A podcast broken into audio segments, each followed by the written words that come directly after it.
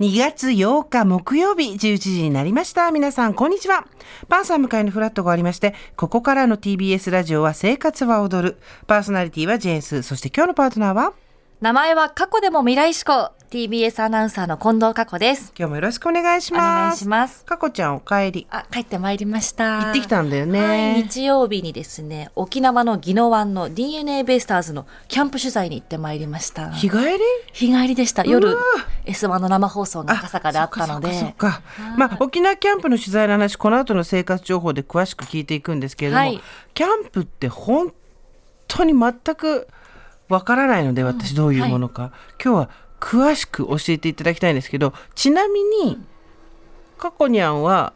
えっと学生時代にはキャンプってなんだか分かってた分かってなかったですやっぱり仕事を始め始めててスポーツやるようになってから、うんなるほどこういうキャンプがあるんだと、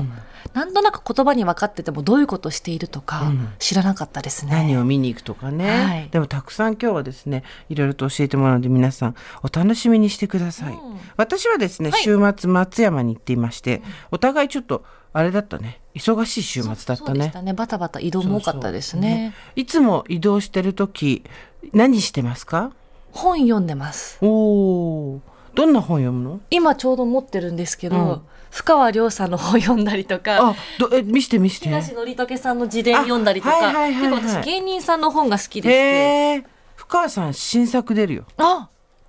そうなんですもかうすぐへえ来来月か再来月ぐらいに出るはず、楽しうんみ、芸人さんの本好きでしておこれはエッセイ本 SM 小あの短い短編がたくさんエッセイがあったのを詰めた感じであー一冊にしたもなるほどなるほのど読みやすくて、うん薄くて軽いので、持ち運びにも便利文庫は ねなんやかあの Kindle とかは使あわないタイプ私ですか紙が好きで雑誌も絶対紙なんですよあそうよねあなたそぎはい雑誌紙で読むって言ってたもんはいなのねで今はちょっと3冊ぐらい本を並行して読んでますおーあじゃあその時のはい気持ちという バかッグの大きさとかに合わせ てへ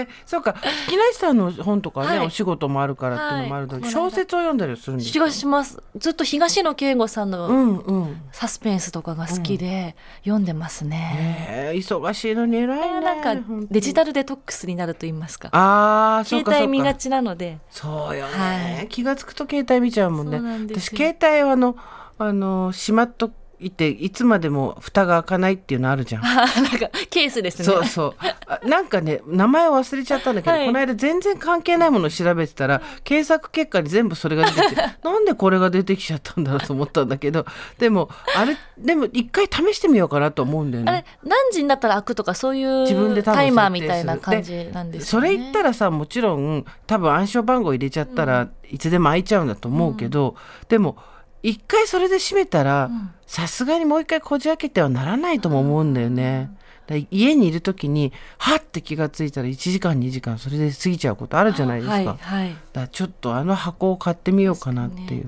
スーさんは移動時間何なされてるんですか私は寝てます あとはちょっと仕事のメールの返事をしたりとか、で、えっと飛行機に乗ってる時には、はいダウンロードした、うんえー音楽を聴いてます。今ねダウンロードすれば w i f i なくても聞けたりそうそうそうそう映画とかも見られて便利ですよねそうなのあれ、れを活用して、それ容量を食ってしまうので、はいこういくつかダウンロードしたらまたいくつか省いてみたいなことをしてだ音声メディアと本を読むことは文庫がそうだねちょっと読みたくなる時は読むけど、あれってやっぱりその今エッセイがいいって言ったのは本当にその通りで、あの時間がちょっとしかない時にも一つ二つ読めて進めるんですよそうねな。んですよ今この自宅から赤坂までも読んできたんですけど、なんか文庫だと途中で終わっちゃうと気になっちゃうけどエッセ小イな説だらとねここのう小んうん一小節で読んだら終わろう一そうそうそう個読んだら終わろうってできるのがな23ページ終わったりするのもできるしね,、はいそうそう隙間時間って結構本当にあの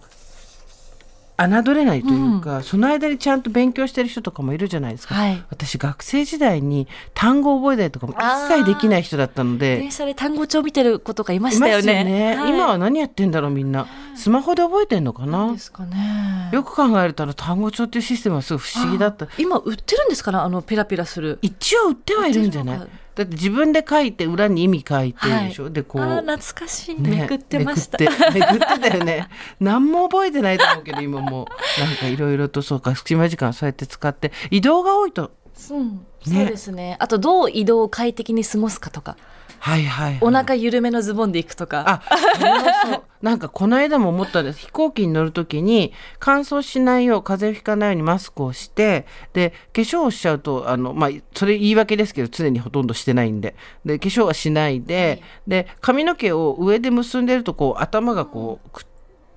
なんていうの支えのところに当たっちゃうからちょっと低く結んだりもっと上で結んだりしながらで服は本当に楽な服って言った時にそういえば昔それこそ1ドルが360円だった時代にわお昔にねあったんですよそういう時代がその時はハワイとか行く人みんなスーツとかおきあ綺麗なワンピースとかなでるほどちょっとかしこまったそうちゃんとしたた格好で行ってたって話を聞いたことがあって飛行機に乗るんだからちゃんとした格好しなさいって言われてた世代が多分ギリギリ私のちょっと上ぐらいまで私も言われてたかもなあると思うんですけど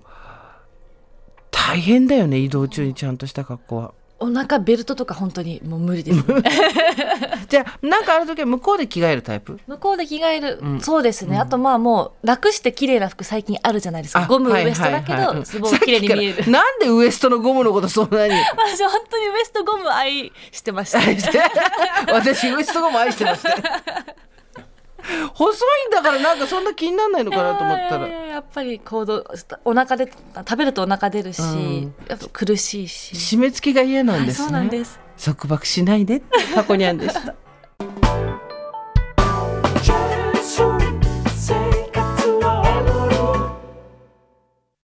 毎週月曜から木曜朝8時30分からお送りしている「パンサー向井のフラット」毎日を彩るパートナーの皆さんはこちら月曜パートナーの滝沢カレンです火曜パートナーのココリコ田中直樹です水曜パートナーの三田寛子ですそして木曜日は横澤夏子ですヤーレンズのデイ淳之介です奈良原まさきです横澤夏子ちゃんとヤーレンズが各週で登場今日も一日頑張ろうのきっかけは「パンサー向井のフラット」で